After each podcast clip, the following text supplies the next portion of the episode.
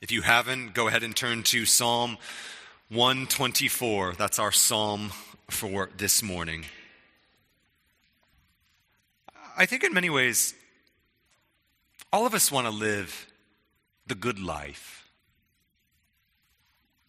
We all want to live a life of righteousness. We all want to live a noble life filled with virtue. But let me ask you a question. How do you know that you and your life, the things that you're for, the things that you're against, how do you know if you're going to be on the right side of history? Uh, I think in many ways this is not just a conversation that people are having locally. This is like the national conversation, right?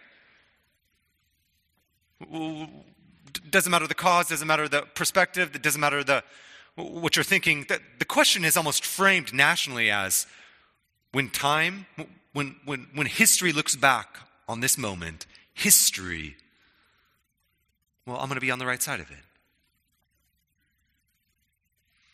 Now, as you look at your life, as you look at the things that you're for, the things that you're against, the things that you want to be a part, that you just you want to fight for in this world, how do, how do you know you're going to be on the right side of history? When, when history writes our experience, our lives, is it going to be kind to you? Now, a, a similar question was asked historically to Abraham Lincoln. Now, the question wasn't if Abraham Lincoln was going to be on the right side of history. It was a slightly different question, but it's basically the same question, only through a sort of theological lens.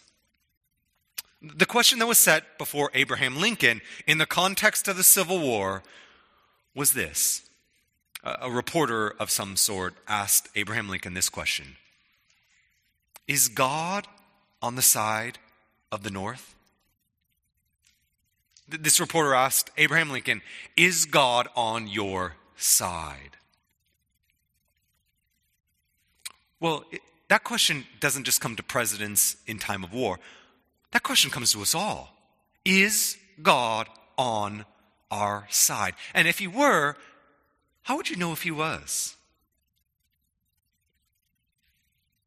This morning, we're going to continue our sermon series in the Psalms of Ascent. Um, these are psalms that were collected intentionally by the author, and, and they were basically pilgrim songs. They were songs sung by pilgrims as they made their sort of pilgrimage to Jerusalem at various times throughout the year to celebrate things like the Passover and Pentecost. And today's psalm, a psalm of David, it's broken up actually very simply. I don't know if you noticed this when uh, Phil read it, but the psalm is broken up into two parts in verses 1 to 5 and then verses 6 to 8. In verses 1 to 5, we have a description of what it would look like if God were not on our side. And then in verses 6 through 8, we have a description of what it looks like if God were on our side. So that's what we're going to look at. We're going to look at what, what does it look like if God were on our side? And what would it look like if God were not on our side? This is the big idea that should be right behind me. If God were not on our side, life would be terrifying. But if God is on our side, we have all the help we need. If God isn't on our side, it's, it's scary, it's terrifying. But if God is on our side, we have all the help that we need. All of us, I'm guessing, have wondered from time to time if God's in our corner, if God's on our side. This morning we're going to learn that God has a side. The question for all of us is is that side our side? Psalm 124, if you look at that first verse, it's a psalm of David. David wrote it. Now, we don't know when he wrote it. We don't know sort of the context or the time in his life when he wrote it. But I think, honestly, that pretty much the context of his life or the, the, the sort of story, the experience that he was going through, that he would pen these words. I don't think it was like a just a moment in time. I mean, when you think about it, it's David's whole life. Right? David always fought giants in his life, right? It wasn't just Goliath. If you just think about it, David was always the underdog, at least in principle. You could think of that when he fought Goliath. You could think of that just in his family, right? He wasn't the firstborn. You could think of it when he had, uh, he was like running for his life when King Saul was trying to murder him. Or you could think of 2 Samuel 5, right? Which Jonathan and Saul just, just have died. David is now anointed king. And the Philistines are like a sleeping dragon, right? Just ready to devour Israel and David. And they just wait for the, the perfect time to attack. And when that time, David has to run and find refuge in a stronghold. David, if you think about his entire life from start to finish, he needs help. He's always in danger. So David writes this psalm. And it begins with a thought experiment. It's a terrifying thought experiment, but it's a thought experiment that I think it would do us all good to just think about for a moment. And the thought experiment in verses 1 to 5 is what would it look like? What would it feel like if God were not on our side? So go there, verse 1. We read, I was glad when they said to me, Let us go to the. Oh, sorry, that's that's the wrong psalm. I'm using a different Bible. Psalm 124. Surprise. If it had not been the Lord who was on our side, does that sound right? All right. If it had not been the Lord who was on our side, let Israel say, if it had not been the Lord who was on our side. Okay, what would it look like? What would it feel like if, if God were not on our side? Well, he's not going to tell us. And here he gives two terrifying images. We're going to look at each of them. Verse 3 If God were not on our side, then we would be swallowed up alive when their anger was kindled against us. That's the first image. The image is of, of, of a big animal, it, it, it's something swallowing up whole something smaller. Uh, a, a few months ago, my family was coming to church, and my daughter put the dog in the crate. And the dog was whining like she always does. And so, my daughter, being the sweet girl that she is, she got one of her favorite stuffed animals, an elephant named Trunky, and put it by the crate in order to comfort the dog, as this elephant had comforted her throughout the years. Family went to church. They got back, and I remember uh, my, my daughter stayed after to help us break down the church. And so when we got home, my wife said, Sadie, I, I have some tragic news for you. And Sadie then knew exactly what happened, ran upstairs. Trunky had been swallowed whole by the dog. Okay? The dog pulled the elephant in and not just decapitated Trunky's head, but swallowed much of Trunky. That's the sort of image. The, the image is of being swallowed whole. But, but my dog's, if you've ever met my dog, my dog's cute. It's a miniature golden doodle, right? It's like a fluff ball with four legs. This image is more like a dragon. You ever read the book of Job? You, you get this idea of the Leviathan. It's a dragon. Dragons are scary. Remember uh, in J.R.R. Tolkien's The Hobbit, the dragon Smaug? This is how Tolkien describes the dragon. I think all dragons are a bit like this. Its armor is like tenfold shields. Its teeth are swords, claws of spears. The shock of its tail is a thunderbolt. The wings, a hurricane. Its breath, death. That's a dragon. So, this first image is, is basically saying that if God is not on our side, it's like living next to a dragon. If the dragon gets bored, wants a snack, or just senses your presence, that dragon is going to devour you whole. Or maybe dragons aren't your thing. My kids have gotten into just watching like YouTube clips of animals. And one time my son clicked on a python swallowing a young deer, right? And my two year old walked by and saw this. His eyes got big, he cried and ran away. I think I need to start saving up for counseling right now, right? Well, he had the right experience. That's terrifying to think through. I'm guessing my son thought, said, if a python can do that to a deer, a python can do that to me. That's the point. Dragons, pythons, big animals swallowing something whole. That's terrifying, and that's what it feels like. That's what it's like if God is not on our side. Talk about vulnerability. Now, the second image, verse 4.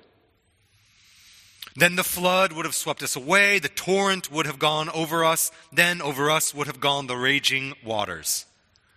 So, so this second image, it's, it's a flood, right? It's, it's like storm water. It's like a, a tsunami. It's, it's the, the fury and power of rushing water if you've ever been in like a, a river when the water is moving really fast. I have. Years ago, I was leading a men's ministry, and I decided to uh, that, that all the men were going to go river rafting. First mistake. There's going to be a lot of mistakes. Okay, first mistake. And so we're there, and if you have never gone river rafting, when you get there, the rafting guide like goes through all the safety protocols, right?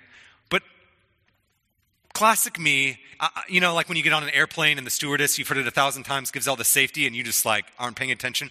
Well, that's me as this rafting guide is like giving all the safety protocols. This is what you do when you fall out of the boat.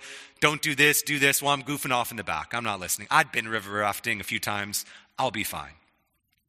Second mistake, right? Well, we get in, in various boats, and the boat I'm in is in the very, very back. So there's like multiple boats in front. And so we're going, we're having a good old time. And then the, the rapids start picking up, and our rafting guide says, okay, really soon we're going to be at the most dangerous part of the river, right? It's called the toilet.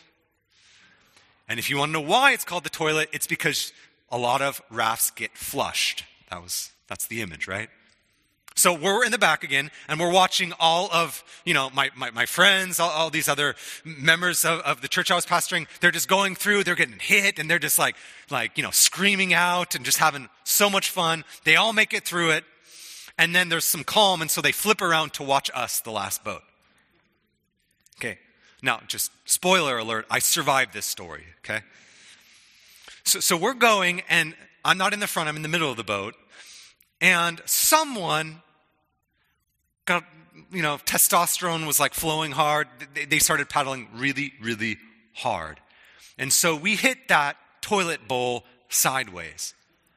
And all I remember is hearing the rafting guide screaming as I was just like, you know, launched up in the air. We got flushed, all right? And when I mean we, I mean basically me. Like lots of people stayed in the raft. I was out of the raft. And I remember thinking, because it was like April, and I remember a few things going through my mind as I hit the water. One, water is cold in Oregon in April. Two, what was it that I'm supposed to do now that I'm in the water? Right? And so I'm like, you know, the, the, water's rushing. I'm in the water. I'm like, do I go to shore? Do I swim against? Do I swim with it? Do I go to the boat? All this stuff. Well, eventually I make it to the boat, but like the, the waters are going over my head. It's like sucking me under the raft, and no one can pull me into the raft. All along, the rafting guide is just screaming something, and I can't even hear what's going on. Right? If you've ever been river rafting, or if you've ever been in water, you know that water is powerful. It's strong. And that's the image we get here, right? Life without God on our side is like drowning. It's like being caught in a tsunami. It's like being pulled away out to shore, out from shore. That's the image I mean, these two images being swallowed whole and being kind of drowned by powerful water, it's terrifying. This, this, is poetry. It's, it's poetry meant to be almost like a horror movie. It's meant to scare us.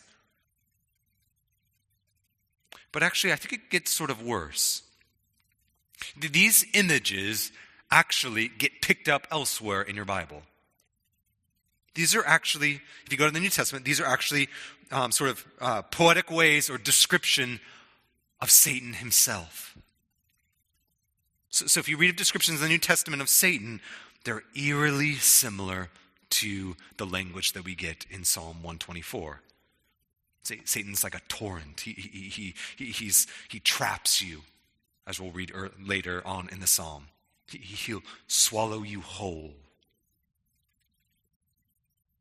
So, so here's a psalm that reminds us that there is danger danger of all sorts, but there's also danger, capital D, devil. That sort of danger. Now, for David, the danger was the Philistines. The danger was apostasy. The danger was idolatry. But we all have dangers. There are various dangers in all of our lives. And I don't think the biggest danger, probably for Christians in the Christian church, I don't think the biggest dangers are things that outside of our church. Those are dangerous. I don't think that's the most dangerous. I think the things that are most dangerous, the things that will pull us under, the things that will swallow us whole, are the things within our own hearts. I don't think it's postmodernists or secularists or the atheists that pose the greatest threat. I think it's stuff in our own hearts. Things like discontentedness, covetedness, lovelessness. Those are the things that hiss, because those are the things that I think Satan uses to lure Christians and trap Christians. And so, this, this sort of thought experiment in verses 1 through 5 is a sort of wake up call that this is what it looks like if God is not on our side. That the author, David, he magnifies the danger. This is what it's like. This is what it's like if God's not in your corner. This is what it's like if God is not walking side by side with you. It's like being swallowed whole, it's like being washed away. So, first, if God is not on our side, life would be terrifying. But now, let's second, let, let's consider if God is on our side. Let's look at what that would look like. Go to verse 6. In verse 6, the tone shifts, doesn't it? In verse 6, we, we, read, Blessed be the Lord, who has not given us as prey to their teeth. We have escaped like like a bird from the snare of the fowlers. The snare is broken, and we have escaped. The, the first image is an animal ripping its prey, right? Think of like a, a, a gazelle in the mouth of a lion. The second image is of a bird that's trapped. But notice, Notice that, that he starts off with praise. He says, Blessed be the Lord. Why? Well, lions eat gazelles, but not this one, right? This gazelle gets away. Blessed be the Lord who has not given us as prey to their teeth. Right? Birds can be trapped, but all this bird, this bird isn't trapped. All this bird is feeling the freedom and the, the wind beneath its wings. And so David writes this. He writes that, that what it's like when God is on your side, it, it's something like this. It's like the feeling the gazelle has when the lion misses or when the lion doesn't get its lunch. God on your side is the feeling a bird feels when it's not trapped, when it's freed. No wonder David breaks out in praise to God. He blesses him. After all, David's whole experience, he knows what it's like to have God on his side, doesn't he? He, he knows what it feels like to have enemies surround him. He, he knows what it looks like to, if you were a betting man or woman, to say, David, you're not going to get out of this one alive. He knows what that feels like, but he also knows that if God is on his side, on his side, then God wants him to be free. God wants him to escape. That's exactly what will happen. Notice that David doesn't downplay the danger, does he? he? He doesn't say that there aren't things that, that have sharp teeth or that birds don't get trapped. He doesn't downplay the danger. Satan is real, isn't he? And yet he has confidence. But his confidence comes not by diminishing the danger, but by magnifying the helper. In sixth grade, I played on a particular AAU, AAU basketball team. We were the Chapala Chili Peppers. Really cool name, all right? Chapala was a Mexican restaurant. So, I played on this team, and we were the best. We were the best team.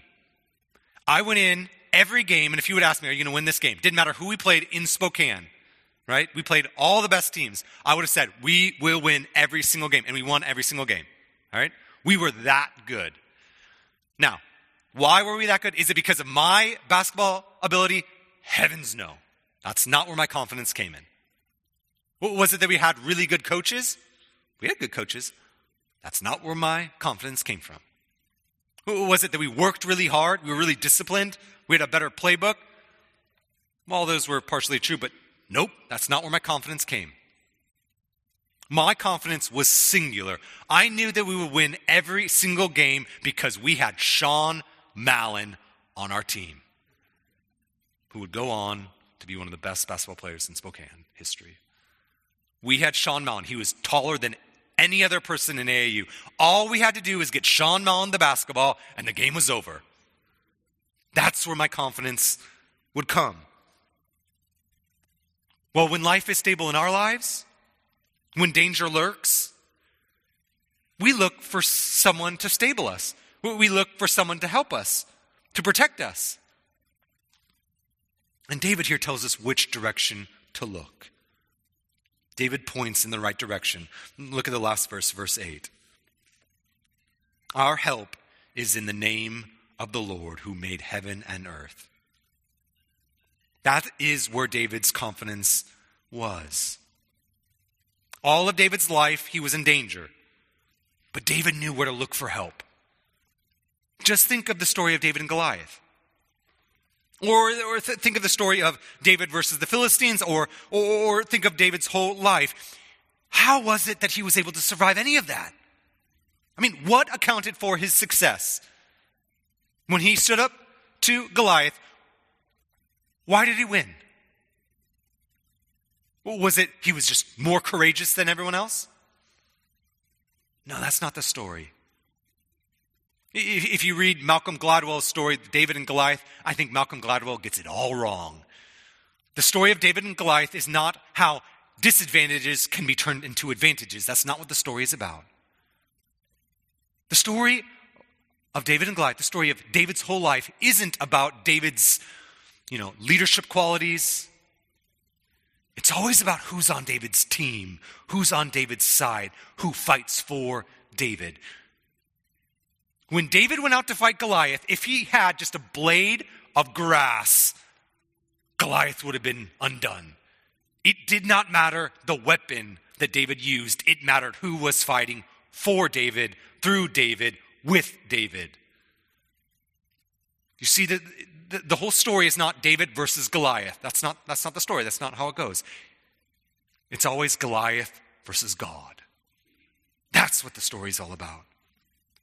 And David knows that his help comes not from his might, not from his ingenuity, not even from his sling. His help comes from the Lord, the maker of heaven and earth. That's where our help comes from, too. Whatever giants you face, and we all have giants in our lives, whatever danger that lurks seeking to devour us, trap us, tempt us, God is our help. God is the one who is on our side. God is the one who takes a stand with us. So, how, how do you know if God is on your side? Well, God's always been on the side of his people, on the side of the church. From the dawn of time, God has said, These are my people, and that's the side I'm on. I'm on the side of my people. Now, that doesn't mean that everything God's people or the church have done historically have been right and God approves of it. No, it just means that God has promised that He will redeem a people for Himself. It's basically saying, when God is saying, I'm on your side, it's saying, I'm never going to leave you. I'm never going to abandon you. And that's where our confidence should come from. And then notice in verse 8 that David attaches help to the name of the Lord. Notice that? The, the reason why David has confidence, and I think the reason all of us should have confidence in the midst of danger, is that you could know the name of the Lord. The, the name of the Lord reminds us that, that God has actually revealed himself and given us his name. Right? God is not a generic God. He's not a general God. He says, remember Exodus 3? He comes to Moses in a burning bush and says, This is my name. And if you want to have a covenant with me, if you want to have a relationship with me, you need to know my name. This is who I am. I tell you who I am. What I like, what I don't like, this is who I am. So we don't need mantras. We don't need spiritual gurus telling us, oh, here are the secrets of the divine life. No, no, no. God has revealed his name. And when he reveals his name, it means that he's also revealing his character, who he is his attributes, such that if you know his name, you can dial him quickly. Right? Do you ever get those spam calls and people call and you know it's spam instantly because they don't know your name? The thing that throws you off is if they know your name, you're like, wait a second, right? That's intimate knowledge. There's power in God's name. Now, what is this name?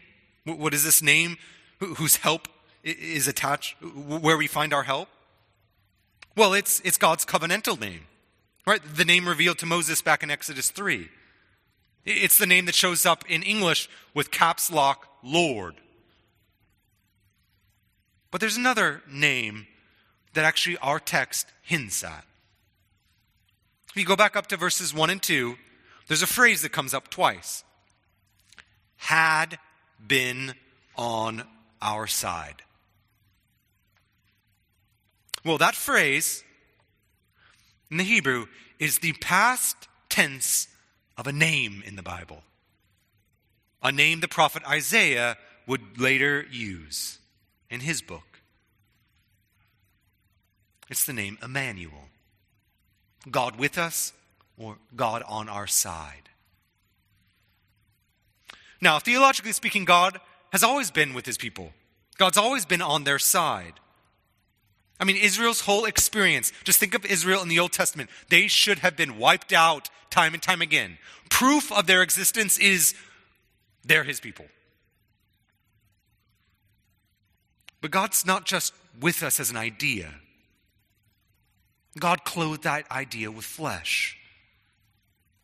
God came he sided with us in the person of Jesus Christ. Jesus is Emmanuel. Jesus, fully God, who came to live among us, to side with us, to help us in our trouble. He fights for us. How? We'll just look at his life and look at his life and how it echoes Psalm 124. God is on our side by being swallowed up by an angry mob. This Emmanuel Jesus was swept away by a flood of persecution. This Emmanuel fell prey to the teeth and destruction of crucifixion, and he died on the cross. But this Emmanuel was not trapped. It looked like it, from the devil's perspective, that he'd finally trapped God's Son as God's Son died. But Jesus, at the moment of his death, was freer or as free as he'd ever been. I love how the, the early church father Augustine put it when he wrote this that the cross of the Lord was the devil's mousetrap. The bait by which he was caught was the Lord's death. Our help, our helper comes to us. Our, our Lord fights for us. He's on our side ultimately through the life, death, and resurrection of Jesus Christ. Have you ever wondered why Jesus came among us? Why, why Jesus came to side with us? Why, why Jesus is Emmanuel? Is it because he loves us? Is it because he wants to die in our place? Is it because he, he wants to take on the wrath of God for, for, for our sins? Well, yes to all of that. But 1 John chapter 3 verse 8 tells us and gives us another reason for why Jesus appeared. John writes these words, "The reason the Son of God appeared was to destroy the works of the devil." The cross of the Lord was the devil's mousetrap. Meaning that because God is with us, because God is on our side, having died for us, having been vindicated in the resurrection, that means that Satan has no longer any rights on all those who have put their trust and faith in Jesus Christ. When we sin, our, our minds, our souls, you know, Satan comes to us and says, You sinned. You deserve hell. How do you respond? Martin Luther said this is how you respond. He said, You, you respond by saying, Yep, I do deserve hell and death and worse. But then you say, But I know the name upon which I'm saved the name Emmanuel. And it's that name in which I call out for help. And having put my hope and faith and trust in that helper, well, you have no rights over me anymore. All of us need help. It's not just David. All of us need help. Ultimately, help from our sin, but then practically from day to day, week to week, month to month, year to year. We need help. We need more than 911. We need God. We need God to be on our side. We sang earlier, A Mighty Fortress is, is Our God. I think in some ways, oh, that, that song, theologically speaking, just the, the lyrics, the words of it fit this song so well. Right? The, the song starts A mighty fortress is our God, a bulwark never failing, our helper. He amid the flood of mortal ills prevailing. And then if you go to verse 3, that, that, that, that third stanza, we sing these words. And though his, and through this world with devils filled, should threaten to undo us, we will not fear, for God hath willed his truth to triumph through us. The prince of darkness grim, we tremble not for him. His rage we can endure, for lo, his doom is sure. One little word shall fell him. Have you ever wondered what that one little word is?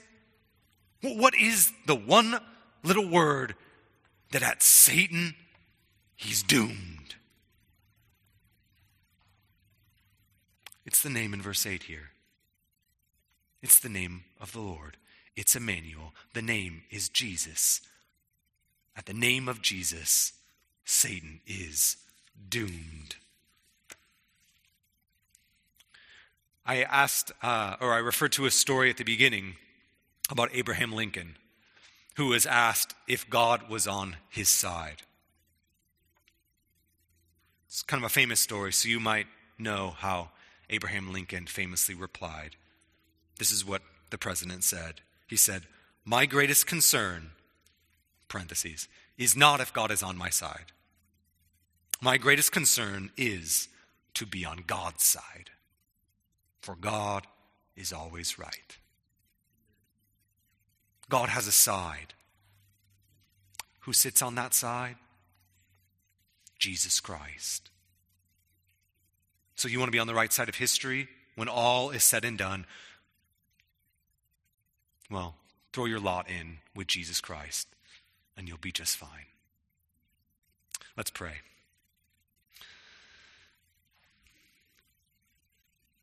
Lord, you are a mighty fortress. Lord, all of us come facing various giants, things that just on the surface, as we look at them, seem so daunting. And so we cry out to you in unison help us. Give us wisdom. Help us to trust you, to have confidence in you. Lord, we know that there's danger out there, but we also know that there is a, that, that, that your Son fights for us, having fought the greatest foe, sin himself. And having defeated that foe, Lord, we are thankful that he is vindicated and that we now receive that righteousness, his righteousness in our life. Give us greater confidence and trust that you are our helper. We pray this in your Son's name. Amen.